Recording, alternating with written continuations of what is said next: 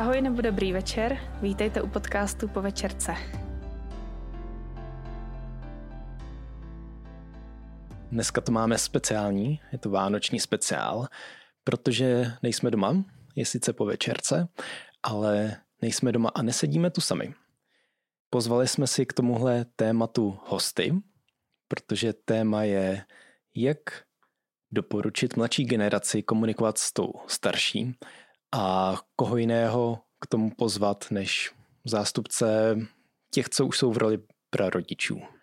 Máme tu mého ctěného otce Samuela Kaletu. Dobrý večer. A mou drahou maminku Zdenu Já Kaletovou. vás zdravím. to bude asi veselý. To bude veselý. To má být veselý, i když je to vážné téma. Je to vánoční podcast, takže šťastné a veselé. Ano. A všechno nejlepší do nového roku. Uslyšíme se až v roce 2024. Můžu ještě něco Můžeš prozradit prozrať. na prarodiče? Mhm. Protože já si myslím, že jsme nevybrali jen tak nějaké prarodiče a vy, co jste rodiče a už jste možná komunikovali s vašimi rodiči, tak vás tohle překvapí, ale nechceš prozradit, kde spal Joel minulou noc? To je možná takové ožehavé téma, že dnes čím dál víc bych řekl, malé děti spí s rodiči Posteli. v posteli a není podle mě úplně výjimkou, že starší generace je k tomu taková rezervovaná a doporučovala by spíš to dítě šupnout do postýlky, aby to ty rodiče moc jako v noci neobtěžovalo. Joel, když jsme teda na návštěvě u našich v Mírsku, tak minulou noc nespal u nás, ale spal u prarodičů, takže mezi nima a utiskoval střídavě dědečka a střídavě babičku. No, Možná víc- hlavně, hlavně dědečka. Hlavně dědečka. Proč jsme se vůbec rozhodli natočit tenhle ten díl? No, vzniklo to vlastně z podnětu posluchačů. Je to teda, řekla bych, téma, který řeším i já v mým okruhu kamarádek. Různý neschody uh, třeba s rodiči, nebo jak jim vysvětlit třeba věci, které děláme. Někdy možná ani nevysvětlit, ale prostě předat. Ale vlastně i od posluchačů to vyšlo, jak vlastně komunikovat o určitých tématech s rodiči, které nám vadí, ale oni mají hodně zažité a jak jim to vlastně nějak milé nenásilně říct. Hm, aby z toho nebyl konflikt a Aby z toho nebyl konflikt. A no, asi k víc se dostaneme v průběhu. Možná by bylo fajn trošku pro přiblížení toho, koho tu máme, kdybyste nám mohli říct, jakou výchovu vy jste sami zažili a co si tak jako pamatujete, že vás nějak ovlivnilo Negativně nebo pozitivně? hm, v obojím. V obojím. klidně. No já začnu tím negativním, jo? Protože možná toho pozitivního bylo teda možná víc, si myslím, ale pokud se týče toho negativního, tak ta výchova našich rodičů byla taková víc direktivní. To znamená, tohle to si vezmeš na sebe a konec. O tom se nediskutuje. Klasika byla tesilový kalhoty v neděli do, na bohoslužby a ty byly hrozně nepříjemný. A já jsem je nosit nechtěl, protože to, já nevím, asi to kousalo, nebo já nevím, co to dělalo. Bylo to protivný. Ale o tom se prostě nediskutovalo. Já bych si je možná i vzal nakonec, jo. Ale co mi vadilo, co jsem si teda uvědomil potom už později, bylo to, že jsem nemohl vyjádřit svůj názor, proč mi to vadí, nebo jak bych si to přál. A to bylo možná horší než, to sam, než uh, samotný fakt, že je musím mít na sobě. A to bylo samozřejmě s jinýma věcma taky tak podobně. Takže to mě nějak, to mě nějak jako dítěti hodně vadilo a zapamatoval jsem si to, myslím. Zmínil bys i něco pozitivního, ať to nevyzní tak jako jenom negativně. No já jsem totiž, když si říkal, že se o tom budeme bavit, tak já jsem přemýšlel o těch negativních věcech. Mhm. A teď honem pozit- pozitivního, uh, no, pozitivního, to bylo spoustu jako pozitivního. A to si člověk uvědomí taky až později, třeba v pubertě, že, že nás naši měli rádi. Byť se mi nelíbily některé ty jejich postupy, tak tohle jsem nějak jako věděl, to mi bylo jasný. Druhá věc, která byla pro mě hodně důležitá v určitém věku, byl jejich vztah k Pánu Bohu, k Ježíši, eh, že jsem věděl, že si na nic nehrajou, že to je upřímný, že to není jenom takový nedělní křesťanství. To bylo hodně důležitý, pozitivní. Pak třeba pozitivní byl, že jsme mohli muzicírovat, už jako potom, když jsme byli třeba v té pubertě nebo já, takže, anebo že jsme mohli jezdit někam s křesťanskou mládeží, s dorostem a v tom jsme měli jako hodně podporu rodičů, anebo na nějaký různý setkání během týdne s mládežníkama, s dorostákama. To bylo hodně dobrý. Co ty, mami? Co pozitivního a negativního si pamatuješ ze svého dětství? No, vzhledem k tomu, pardon, že jsem byla třetí, tak mám pocit, že už se mě ta výchova nějak jako, jako že nebyla. Že žádná výchova nebyla. Že jsme se vychovávali s těma ségrama tak navzájem. A asi jsem o tom ani nikdy nepřemýšlela, jestli mi to vadí nebo nevadí, to, co tam bylo nastavené. Ale já fakt eh, spíš si myslím, že jsem měl uh, velkou souvodu až jakože, jak když bylo jedno, co děláme, no, takže jsem měla takový volný dětství, takže. Ale co takhle ty prarodiče, tak tam asi opravdu do toho ani tenkrát prarodiče už nemluvili. Tím, jak byla jenom babička. Že by, jenže ono se vychovávalo asi tak stejně, takže. Takže já si žádnou výchovu nepamatuju.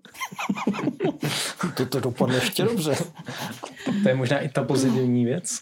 No to by mě právě zrovna zajímalo, jak tě to pak dál jak tě to vlastně ovlivnilo teda do toho, jak si ty vychovávala? Jestli se s tím inspirovala, nebo jsi říkala, ne, no, takhle to nechci? se to asi nelíbilo, já jsem to takhle nechtěla, protože tím, jak nás bylo pět, tak jsem věděla, že na nás absolutně nebyl čas, nebo prostě, že vlastně jediný jsem vždycky vnímala, kdo se mi věnoval, byla babička, že mě měla ráda, jinak tam jsem to fakt asi nikdy. Taťka jo, taťka nás měl rád, ale ten prostě měl svoji práci, že jo, nějak, ale takže takhle jsem to nechtěla, takže jsem byla pak už taková spíš opičí matka u svých dětí. Ale třeba co se týče toho spaní v postýlce, tak to spal Juda v postýlce, vzorně úplně. A Sára ta asi nikdy postýlku neměla. No, takže já jsem, myslím, u dětí měla, a hlavně bych jim tak kupovala ty hračky a to mě sám brzdil teda. Ale to mi došlo, že si je kupuju spíš sobě než těm dětem. No, tím, jak jsem je asi neměla. Takže myslím si, že jsem měla tu výchovu jako k dětem úplně jinou, než teda, co jsem měla doma. Když už jsme to nakousli, ty už trošku mluvila o tom, co dělala jinak. Vnímáte ještě některé věci, které jste vědomě si řekli, chci to dělat jinak, než to dělali naši rodiče? No já jsem třeba si řekla, že nebudu křičet na děti, nebudu je být asi, ale to mi nešlo. Takže jsem křičela a jsem je občas pleskla v takovém zoufalství už asi vždycky. Zas na obranu musím říct, že to bylo výjimečně. Já jsem si asi nikdy neřekl, že bych si řekl, takhle to nebudu dělat a takhle to budu dělat. Ale nějak jsem si to vevnitř eh, srovnal, nedokážu říct jak a kdy. Asi tam měl velký význam i to, že vlastně ještě předtím, než jsme se vzali a než jsme měli vás, tak jsem dělal s dětma tábory a různé takové věci. A tam jsem si to nějak tak jako ošahal, jak chci s těma dětma jednat. No, ale přišlo to tak nějak jako víceméně samo intuitivně. Vůbec nevím, že bych si dal takhle jo a takhle ne. Dneska je možná takový trend jako sledovat všechny možné zdroje a vlastně vzdělávat se v tom, jak vychovávat. Jsou různé směry, které nějak lidi sledují na Instagramu. Bylo ve vaší době taky něco takového, nebo to bylo spíš jako... Jako četli se knížky nebo dělali hmm. se přednášky o výchově? No, jako když už jsme měli děti, jak jo, tak Matějčka jsme si četli. Jo, jo, a pak Prekopovou jsem měla ráda. Ona teda teď se trošku posunula pak ke konci někam jinam trošku, ale myslím si, že pořád tam má myšlenky dobrý, jo, že, že se to nedá všechno zavrhnout. A... Byl Matějček, pár knížek, ale to bylo víceméně všechno, nebo ta paní, jak říkala Zdena. ale že by byly nějaký další přednášky třeba naprosto výjimečně v církvi. Bavili jste se o tom třeba s dalšíma rodičema? Radili jste se mezi sebou? To si nepamatuju. My Pamatuješ? ano. My, co jsme se scházeli, my matky. Matky. Matky, to je, To je asi- častější, Je, no, je fakt, že ty, ty tátové asi ne, ale my jsme mývali že jo, dámský párty a ty skupinky a jsme, si, jsme měli s maminkama vlastně něco, jako máte i Cčko, no, ale to nebylo Cčko, ale prostě maminkovský skupinky takový tady, spontánní, tak to určitě jsme řešili výchovu. Si děti mlátit, nemlátit. No to ne, to spíš mlátit a jak často. To je jak moc. Měli jste třeba, že právě vaši rodiče by vám říkali, jak něco máte dělat v té výchově? Že by vám do toho kecali? No, oni byli strašně daleko, takže nemohli. Jo. No, tam To to se bylo. Jo. Ale i když jsme u nich byli na návštěvě na pár dní, tak um, moje mamka ta vždycky, jako, já nevím, no, jako ne spíš, že by asi ne, je chtěla vychovávat, ona taková je tak plesk nebo něco. Ne, ne, to určitě ne. ne Nemluvili, tím, jak jsme byli daleko, tak to nějak neřešili vůbec. Hm, A když jste pak posílali tam třeba na prázdniny, tak jste neřešili, že třeba v dnešní době to hodně lidí řeší, když je dávají ke svým rodičům, takže dávají těm rodičům trošku jako návody. Tak my jsme tam asi nikdy, nikdy nebyli bez vás. To by Ne? nešlo, no. Já jsem se až právě no, tuhle zkušenost my vlastně nemáme vůbec. Už je to pár let, co vám děti odrostly a teď už všechny vlastně dvě vylétly ze svého hnízda. A když se tak jako ohlédnete, je něco, co byste dneska ve výchově dělali jinak? No já bych určitě dělala, eh, jako, že bych vás nebrala stejně, protože eh, jsem brala Sáru hodně podle tebe v té výchově a pro mě to prostě bylo těžké, že byla úplně jiná. A to bych fakt dělala jinak. Jo, že jsem jí fakt nikdy nenaslouchala. No, tak to máme asi podobný. eh, Že jsme si tenkrát asi ani jeden neuvědomovali, že, že výchova jako kluka je jiná než výchova holky. To, když eh, jsem k tomu dospěl po létech, tak mě to tak jako hodně oslovilo, že holky potřebují něco jiného než kluci v té výchově. Něco je asi stejný nebo hodně podobný, ale, ale některé věci jsou jiný. Takže to bych taky, to bych taky změnil. Já jsem měl v hlavě hodně eh, takové ty věci jako eh, zajistit rodinu finančně, pracovat v církvi a tak dál. I když jsem věděl, že to nesmím přehánět a že, že děti a rodina potřebují jako víc času, tak stejně to bylo tak nějak jako silnější asi než já. A to bych jako dneska bych to řešil jinak.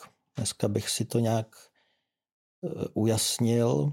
Z toho by vlastně nakonec vylezlo, že bych měl víc času a energie pro rodinu. Pak je mi hodně sympatický teďka ten trend to nenásilí, protože je to teda díky tobě a respektování, ten respekt, nenásilí v té výchově, že no, to je pro mě hodně nový a Jo, to je, samo to nejde. jo, to je pravda, to bych taky, protože asi jste od nás nedostali nějak moc svých prasků, ale zpětně hleděno a i když jsme se o tom bavili že jo, před pár lety, už jako s vámi jako dospělýma, tak eh, si myslím, že by to šlo bez nich úplně.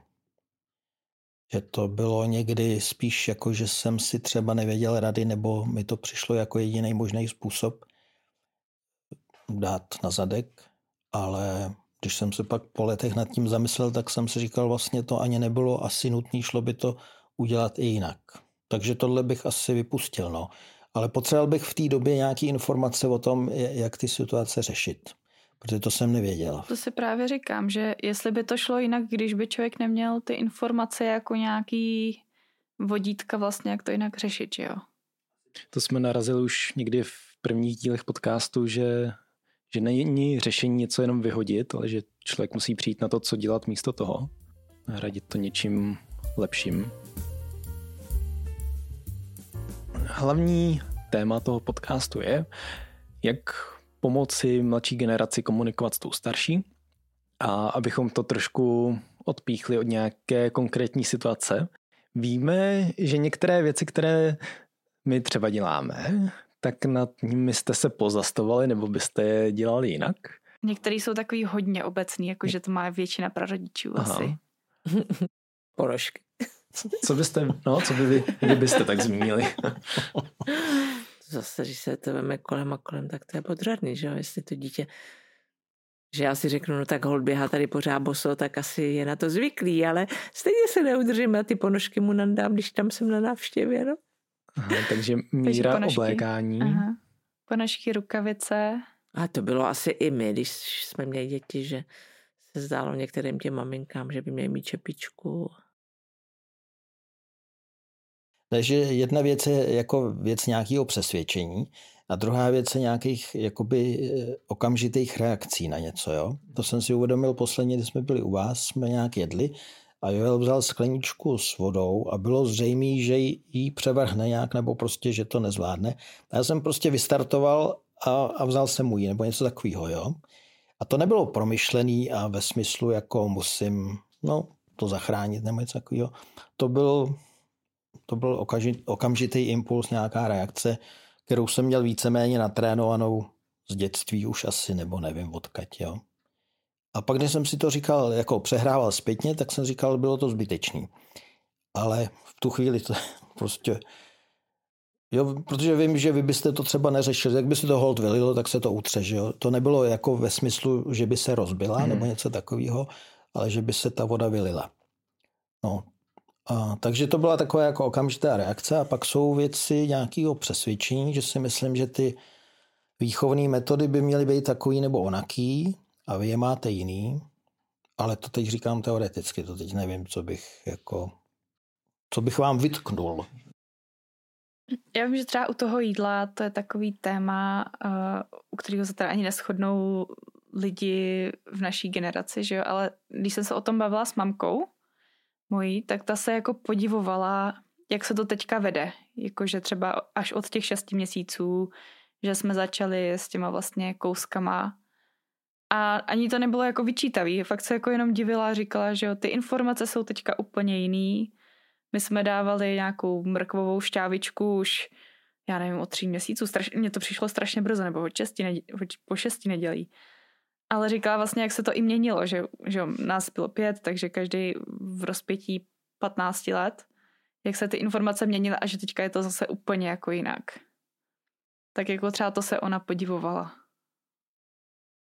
No co jsem si třeba já všimla, třeba si ještě vzpomenete, tak někteří prodiče uh, tak jako sdílejí svoje zkušenosti, že nějaké dítě v tomto a v tomto věku už chodilo na nočník a a to vaše ještě nechodí, ještě není odplenkovaný.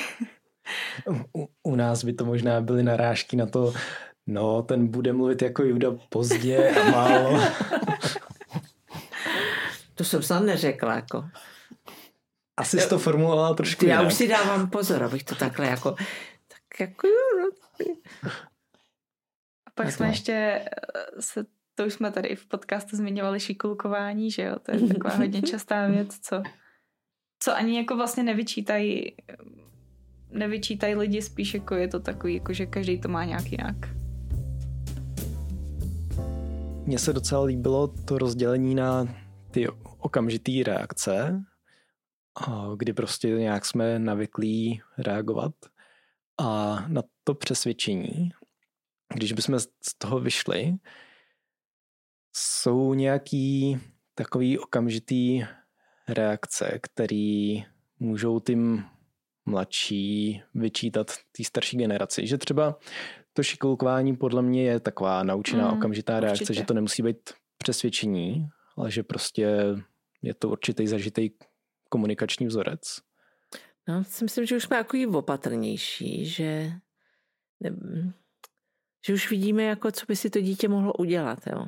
A že to by mohlo těm mladým takové, že jsme takový ochranitelský, jako pozor, tohle, ať tohle, nespálí se a neřízne se. Jo, když používá ty nástroje, takový nebezpečný, jako to, tak bych mu je nepůjčovala, že jo, no, ale... Jak, jaký nástroje třeba? No, vrtačku nebo něco tam měl takovýho, něco tam měl nebezpečného. Kleště. Kladivo. Kladivo. Jsme takový benevolentní s tím, co jako Joel může používat v domácnosti. Mně se to třeba líbí. Jo. Já z přesvědčení jsem spíš zastánce toho, aby to děcko si vyzkoušelo pokud možno co nejvíc, i s určitým rizikem. To je moje přesvědčení. Ale nicméně je fakt, že jsem vnitřně jako trošku úzkostlivý. A to jsem byl vždycky. Jo? A to je asi zase daný výchovou mých rodičů. Takže to prostě mám nějak v sobě tak jako trošku zakódovaný.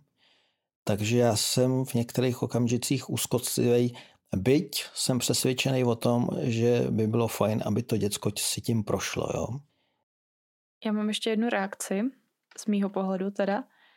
A to je ta reakce na to, když dítě spadne nebo si něco udělá. Já si myslím, že to je hodně rozdílný, ale strašně velká skupina lidí uh, zareaguje jako to nic, to jako to se nic nestalo a takový, jako že to úplně zahodí někam. A my, my třeba s Judou jedeme, že jo, styl dobře, spadl si a čekáme, jestli on řekne, bolí to, nebolí.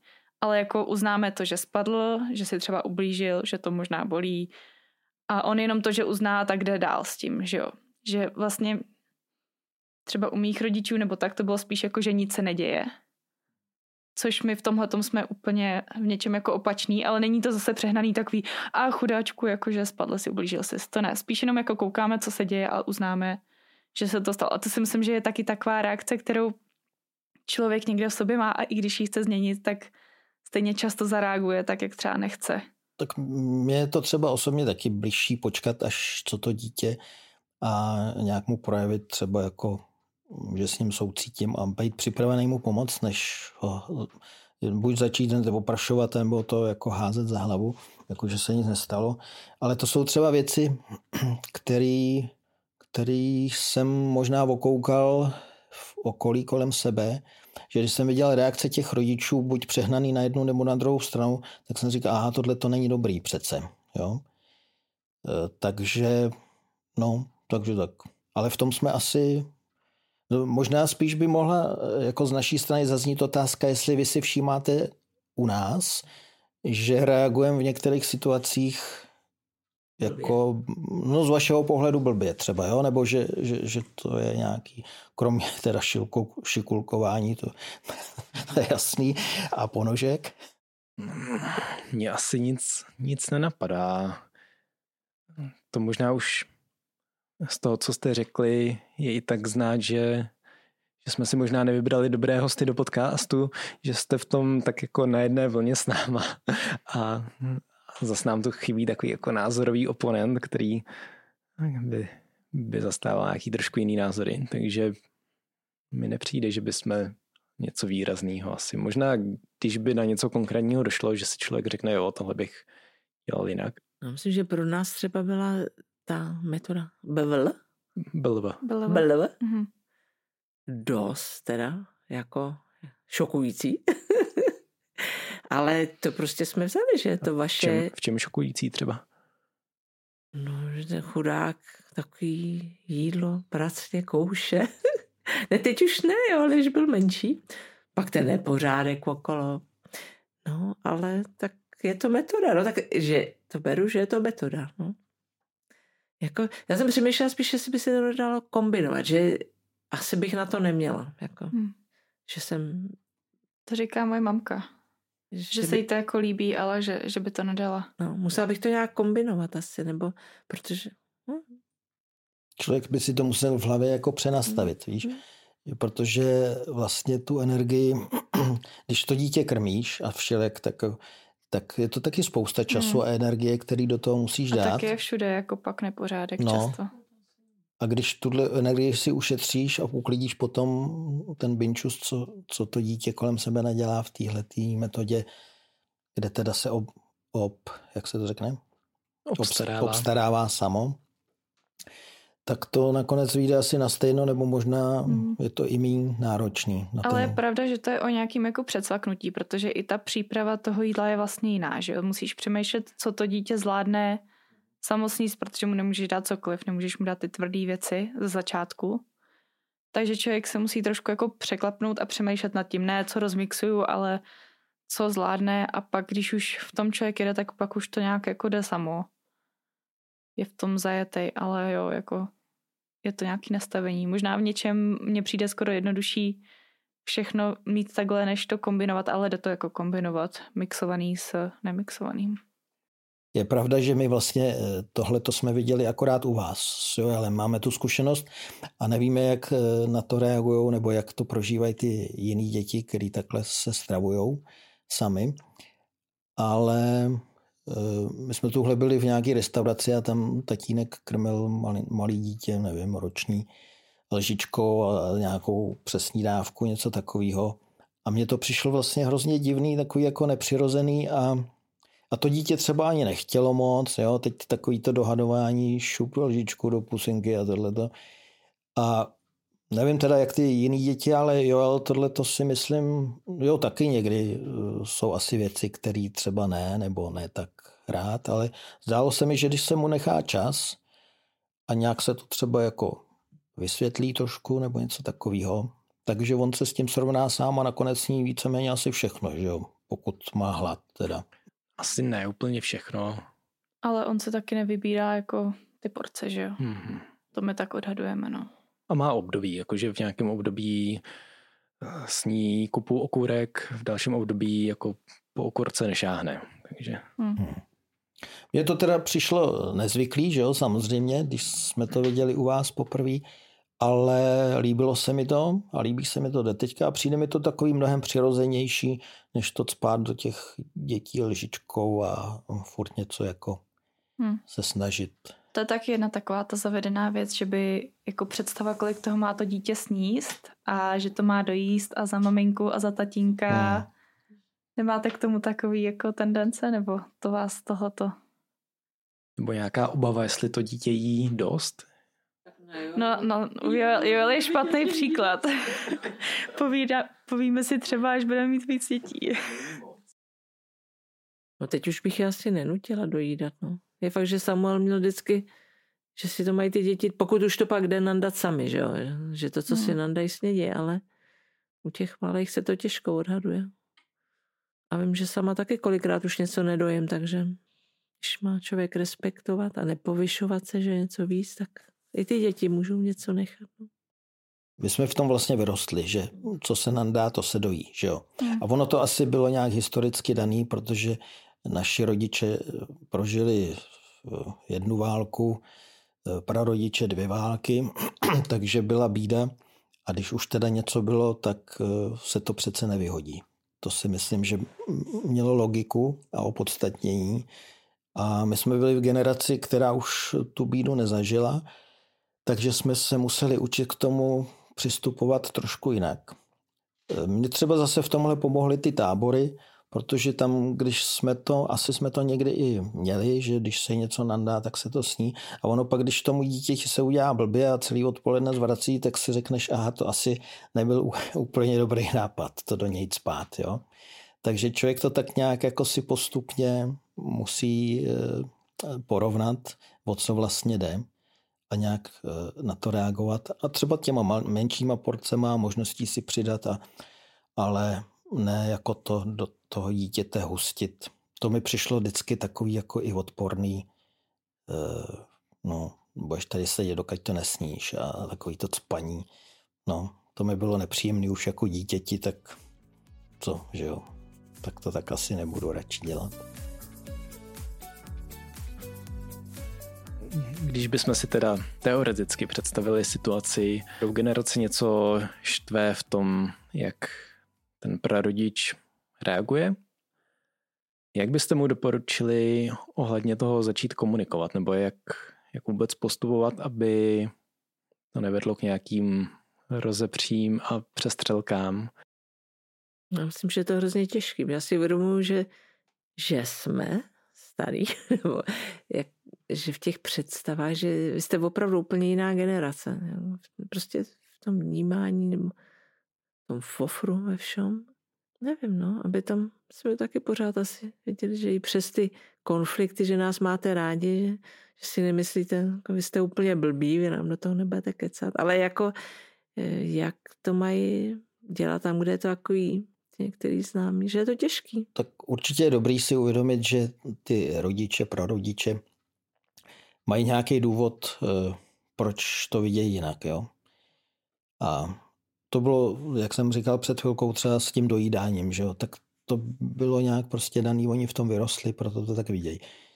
Takže to člověku tak nějak jako pomůže si uvědomit, aha, oni nejsou blbí, oni to jenom prostě eh, vidějí jinak, protože k tomu mají své důvody. Pak je asi, no určitě je potřeba o tom mluvit, že jo. Nějak pokud možno v klidu. A tam pak zase záleží, to jsem si uvědomil, že někdo má radši, když se s ním mluví tak jako obšírněji a pozvolněji.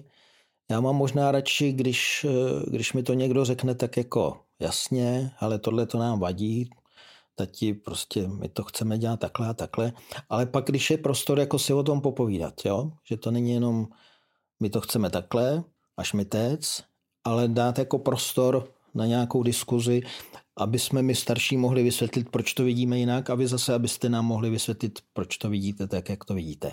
Jo? Takže je to asi hodně o té komunikaci a o tom čase a, a udělat si čas na, na to si potom prostě popovídat. No. Já myslím, že jsme generace, která neupíme jako úplně respektovat, protože eh, bych třeba Joelovi nedala už nic sladkého, když bych, víš, vím, že to nechcete, ale vím, že spousta těch mých vrstevnic řeknu, ale od toho jsem babička, abych ho rozmazlovala, abych mu dopřála. Já říkám, a i když jim řeknu, a když si to ty rodiče nepřejou, tak by se měla respektovat. A to prostě vidím, že to nedokážou ty holky. A to mně přijde hrozný, no ale že ani nechtějí se v tom Že mají nějak tak zažitou představu o tom, co by měli dělat a jak by měli vystupovat, no. že, že z toho nechtějí, možná ani nechtějí ustoupit. No. Že to ty, i ty rodiče řeknou, jako že nechtějí, aby něco dělali, nebo a že je to hrozně těžký no, pro ně. A že pak, jako když jsou ty děti u nich na hlídání, tak si to stejně dělají po svém. No ono je to někdy s lidma těžký, protože si uvědomují, že oni, ty naši, jak se to řekne, dědečkové, babičkové, ta naše generace, vrstevníci, naše generace, nebo vlastně to platí všude, že to oni chtějí být, oni chtějí ty děti rozmazlovat takovým a takovým způsobem, ale že to není vlastně kvůli těm dětem, jim udělat dobře těm dětem, ale že to dělá dobře mně. Jo? Mně dělá dobře, že těm dětem můžu projevit, jak jsem hodnej. Jo? A to je takový hrozně zákeřný. A je asi dobrý, to je teda apel na ty prarodiče nebo rodiče, který to nebudou poslouchat, ale třeba jo. ale třeba jo, aby si člověk jako zamyslel nad sebou, proč to vlastně potřebuje takhle dělat. Jo? Jestli to opravdu není jenom proto, že mě to dělá dobře. Bez, a vlastně si neuvědomuji, že tomu dítěti to třeba i škodí. Jo? A nebo že to rozbíjí ten vztah, který mám s, s těma svýma dětma jako rodičema toho malého dítěte. Já přemýšlím taky nad tím, jestli když ten rodič něco řekne tomu prarodičovi, třeba mm, nechci, aby si s ním mluvila takhle, nebo něco v tom smyslu, jestli si to ten prarodič nevezme osobně, aha, jako ona mi vyčítá to, jak jsem já vychovával ji protože takhle jsem já to dělal. A teďka je to nějaký jakoby osobní útok. Jak se tady tomu vyhnout? No, já myslím, že to je hodně o důvěře vzájemný. Jo? A to, to je, je... To znamená, že když vy mi řeknete, my vás máme rádi, tak já vám to věřím. Jo? Ale jestli to někde je nastavený tak, že, že to jeden druhý mu řekne, já tě mám rád, ale ten druhý tomu nevěří, protože to tam tak nějak jako ta nedůvěra je, tak je to hrozně těžký. Jo? A tam já nevím, jako co s tím, nebo asi hmm. nezbývá, než, než to jako vyjasnit, říct, jak to je a s tím člověk pak už jako nemůže nic dělat a, a už je to na tom druhém, jestli to tak jako přijme a věří tomu, že to je upřímný, anebo nevěří. A to nevím, jestli se dá jako ovlivnit zvenku hmm. postoj takovýhle. Že já si myslím, že jedno z velkých témat jsou třeba ty fyzické tresty, kdy třeba přijde ten rodič a řekne, protože jsou i pro rodiče, který jako kromě toho rozmazlování chtějí i trošku to dítě vychovávat, nebo mají pocit právě rodič, že jo, nevychovává dostatečně, nebo vidějí to jinak. A přijde ten rodič a řekne, my si nepřejeme to dítě fyzicky trestat. A teďka ten rodič si řekne, aha, jako takže mi vyčítá to, že jsem ho fyzicky trestal a teďka je tam nějaké jakoby vnitřní pnutí, že jo. Jestli třeba jako může fungovat nějaká takový právě sedneme si a asi ne každý je tomu otevřený, že jo. A řekneme si, jak to vidíme. I třeba právě to, co jste udělali vy s Judou, že jste si bavili o výchově Judy. Jak to vidíte teďka zpětně a vlastně co třeba i vy byste změnili nebo ne. A nebylo to nějaký vyčítací. Myslím, že Juda nic nevyčítá, ale že i to otevřelo rozhovor právě k tomu, jak my chceme vychovávat. S tím, že my jako bych řekla, že máme docela jasno, ale taky nevíme vůbec všechno a vlastně se v tom stejně hledáme. Máme nějaký jasný jako cíl nebo něco, nějaký i způsoby, ale pak přijde nějaká konkrétní situace a my jsme taky jako, tak co, jak teďka zareagujeme, že jo. Tak jestli třeba to se mě jako, to mě třeba přijde strašně zajímavý, ale taky to asi nejde u všech lidí. No je to o tom, že ty prarodiče uh, o to mají zájem, že jo. Mm. Jako asi by bylo blbý, když bych jsme my o to zájem neměli a Juda přišel, hele, já bych si sama chtěl vyříkat nějaký věci, které jste udělali blbě. Tak asi by nás to naštvalo, přišlo by nám to třeba drzí, nebo já nevím, jo. Ale na druhou stranu možná jako pokus... A kdyby eh, začal třeba tím, jako vím, že sledujete naši výchovu a zajímalo by mě, jak vy vidíte naši výchovu. A třeba vy pak byste byli otevřenější tomu právě mluvit i o tom, jak to bylo předtím? To mi přijde zásadní, že já bych asi nepřišel s tím, hele, dělali jste to blbě a chci vám vysvětlit, jak byste to měli dělat jinak. Ale jak jsi mluvil o tom, že ty prarodiče mají nějaký důvody, že třeba větší strach o to dítě nebo něco, tak to by asi byl můj takový motiv. Jako zjistit, hele, proč jsi to dělal takhle? Úplně mi to třeba nedává smysl, ale rád bych to pochopil. Jo, asi jo, to hodně záleží na tom přístupu, že jo, jak, jak to člověk postaví, ale nevím, jak, jako co, co poradit těm, který to potřebují řešit, já nevím. Eh, je to takový jako téma, který je strašně variabilní, že jo, a záleží strašně moc na i jako vztahu, věku, zájmu těch, těch rodičů, prarodičů. Nedá se dát jako jeden návod na všechno, no. že jo? Tak když bychom to měli říct nějak obecně, tak určitě je potřeba tam jako nějaký respekt k tý rodič, eh, no, k těm svým rodičům, kterým chci něco říct a určitá úcta, že jo. Ale na druhou stranu je dobrý si uvědomit, že, že když jsem otcem nebo matkou, když jsme eh, rodičema toho dítěte, tak zodpovědnost je na nás.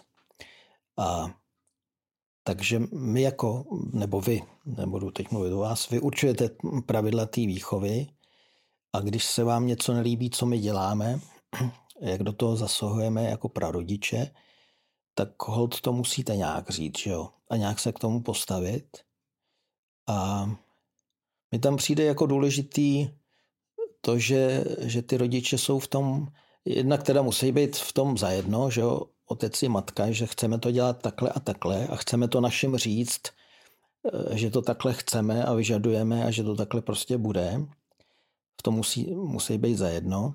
A pak to těm prarodičům říct na jednu stranu jako jednoznačně a pevně a na druhou stranu s nějakou citlivostí vůči jejich názorům a postojům. Jo, ale že prostě jsou věci, přes který eh, vlak nejde, vlak nejde jak se říká. No.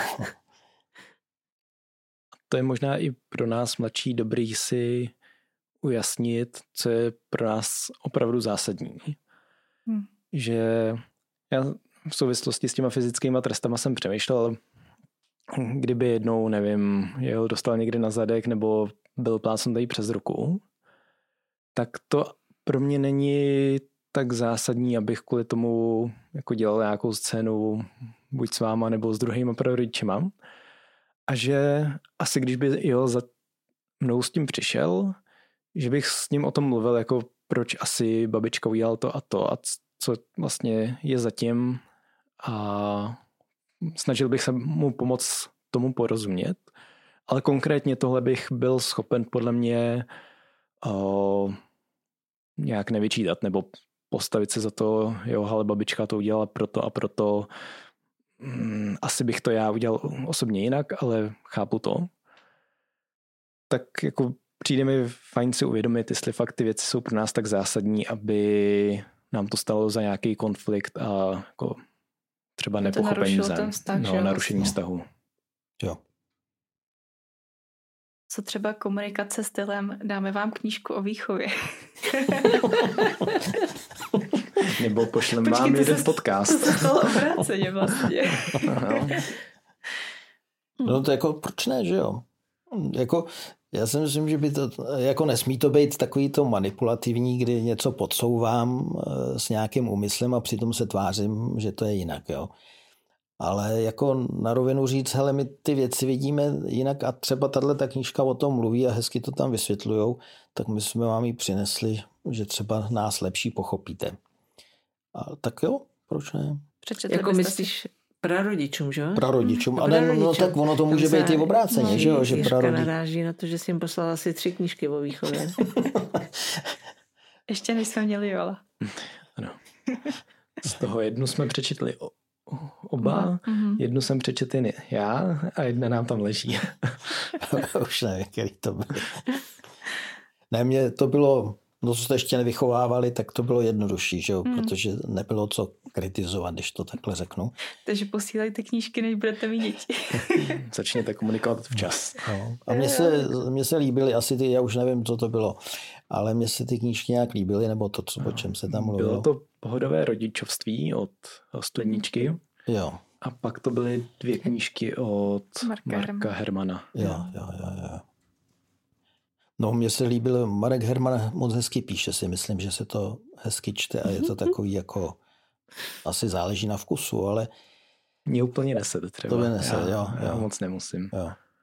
Ale asi to platí o všech knížkách nebo jakýchkoliv informacích, který člověk takhle získává, že stejně jako musí filtrovat, že i když ty lidi mají zkušenosti a jsou v něčem odborníci, tak to neznamená, že všechno, co říkají, hmm.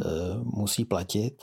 A už vůbec, ne to, už vůbec to nemusí platit zrovna v našem případě, že jo. Obecně třeba jo, ale jsou pak jako výjimky, kdy si to člověk musí nějak jako přepočítat do toho, eh, do té svojí situace. Jo, děkuji. je po večerce.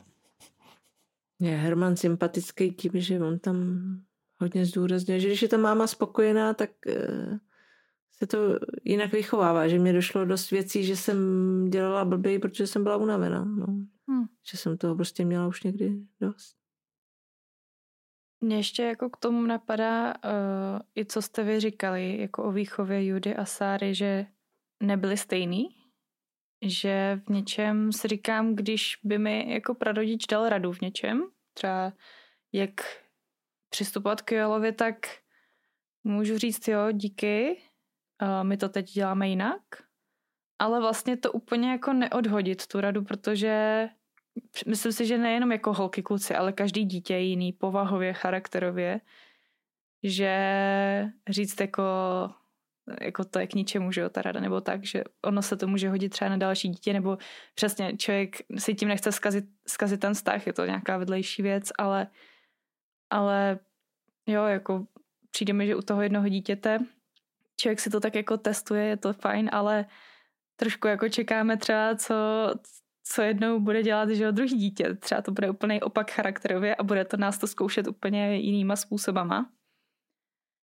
A my máme tendenci tak jako si zajet koleje a dělat to, co se jednou osvědčilo, což asi je jako normální. normální. Ale jo, nemusí to fungovat, fungovat příště. Hmm. Já jsem si k té komunikaci ještě s rodičema říkal takový tip eh, z knížky ještě to promyslej on tam doporučuje začít těma věcma, na kterých se shodneme. Že pokud jako se člověk chce pustit do nějakého rozhovoru o výchově se svým rodičem, jak by to třeba chtěl dělat jinak, tak začít tím, co by chtěl dělat stejně a co tak jako oceňuje, že ve vlastní výchově fungovalo. Takže to jen tak přihazuji jako tip. Někdy ty rodiče můžou mít jako pocit, že jim to ty ostatní kazej. Jo? My jdeme nějakým směrem a teď ty prarodiče mají jiný názor a, a sousedi to dělají jinak. A tak je možná taková tendence jako uzavřít se do nějaký bubliny s lidma, který to dělají stejně a vidějí to stejně a nepustit si tam ty, který by nám to rozhodili. Jo? A já si myslím, že to není dobrý, že že pro to dítě je důležité, aby, jako ne, aby zakusilo víc různých vlivů. Jo? Jakože, že když třeba, no, že, že, že někde jsem to čet, že, že oni říkají někde, já nevím, v Norsku nebo kde, že dítě vychovává celá vesnice. A mně se to líbí, protože eh, v té vesnici jsou nejrůznější lidi. Jo? A když tam všichni žijou pohromadě a to dítě mezi tím, tak ty rodiče samozřejmě tam mají nějaké svoje místo a autoritu a prostě jasný tohle. Ale ty děti se setkávají i s těma problémovými lidmi z té vesnice a teď vidějí, jak na ty problémové lidi reagují rodiče a jak vlastně to udělat, aby spolu mohli tam v té vesnici vydržet a neumlátili se. A že to je vlastně jako plus, že to je takový různorodý. Jo? To sedí trošku na jeden článek, co si psal, ne? O, o těch bublinách.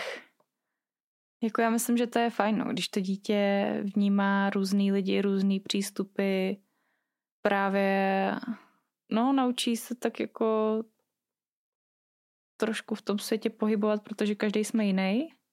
Že jo, že to souvisí vlastně s tím, co jsi říkal, že jo, že něco není priorita uh, otevírat s těma prarodičema, že přesně ty si řekneš jako, nevím, třeba tohoto i jako je konkrétní věc, která je na, závisí na mnoha faktorech, ale třeba jak jsme se bavili o tom šikulkování, to je takový ten jeden hezký příklad, který tu máme. To není, že by nám to vadilo.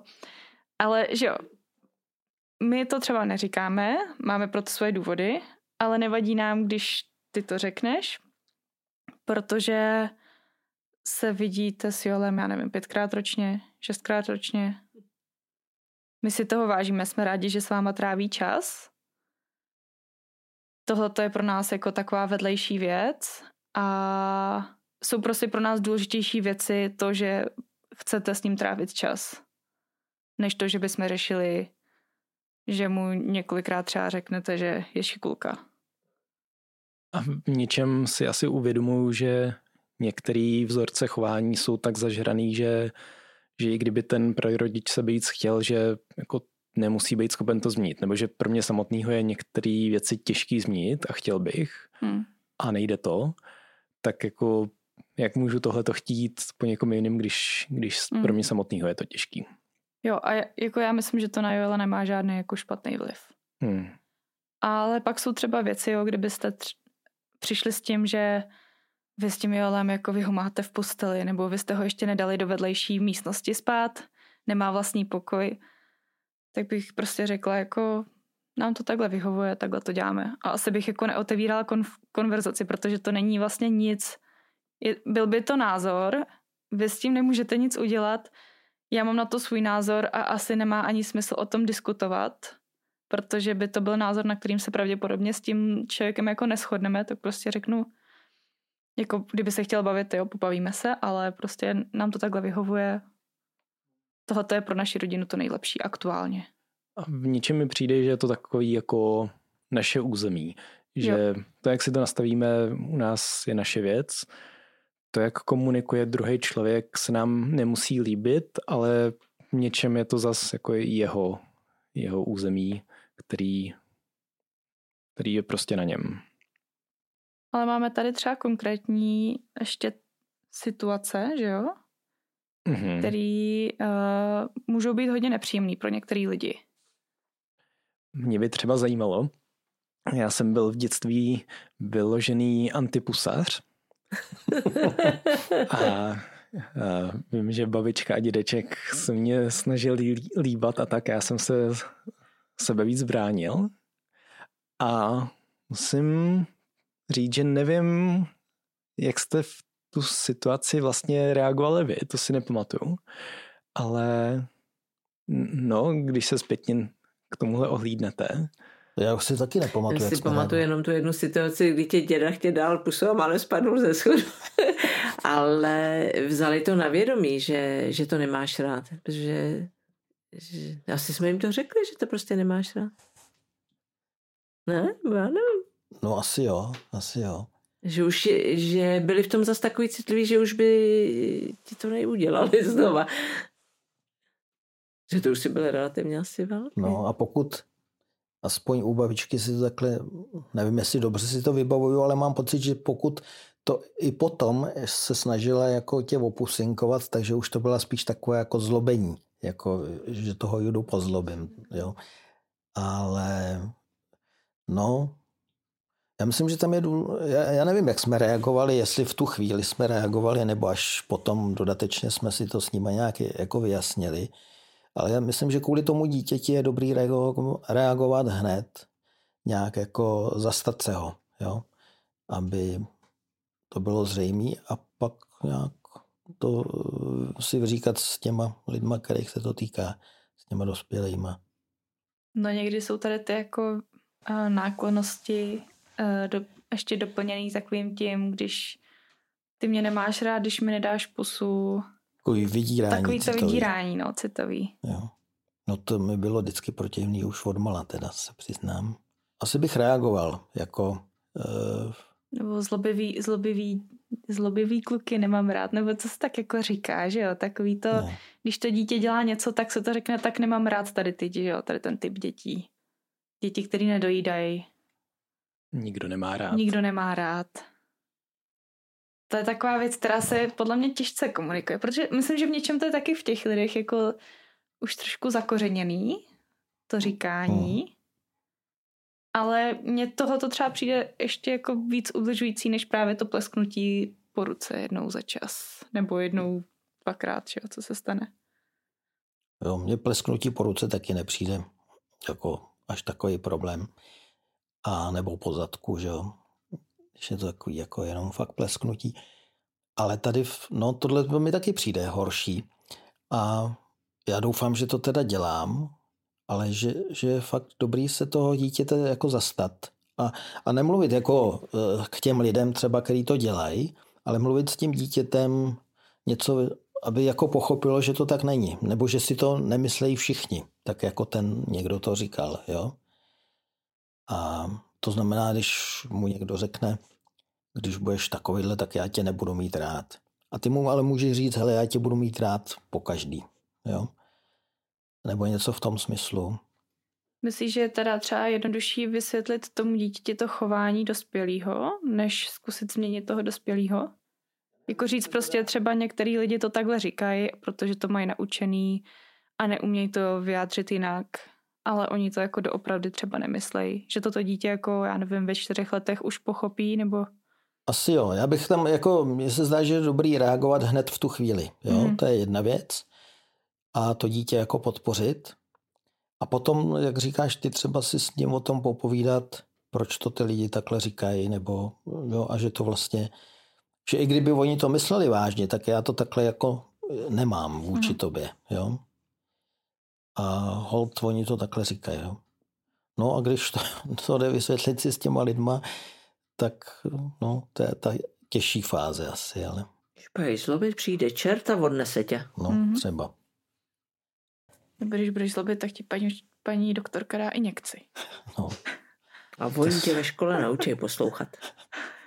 To jsou takové lášky, kde mi jako rostou ruce, uh, facky na rukách.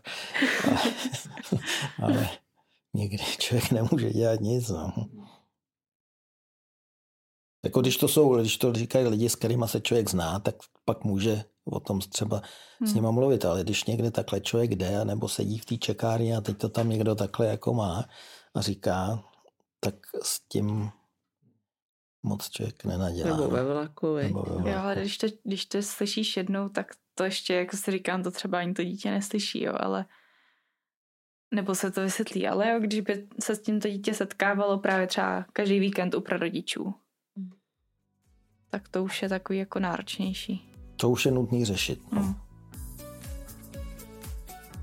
Chýlíme se k závěru a chtěl, by, chtěl bychom vám dát příležitost říct ještě nějaké věci, které nezazněly a které by to mohly tak jako hodně doplnit. Mami, ty už se nadechuješ. Mně napadlo, že prostě je to podobný jako manželství.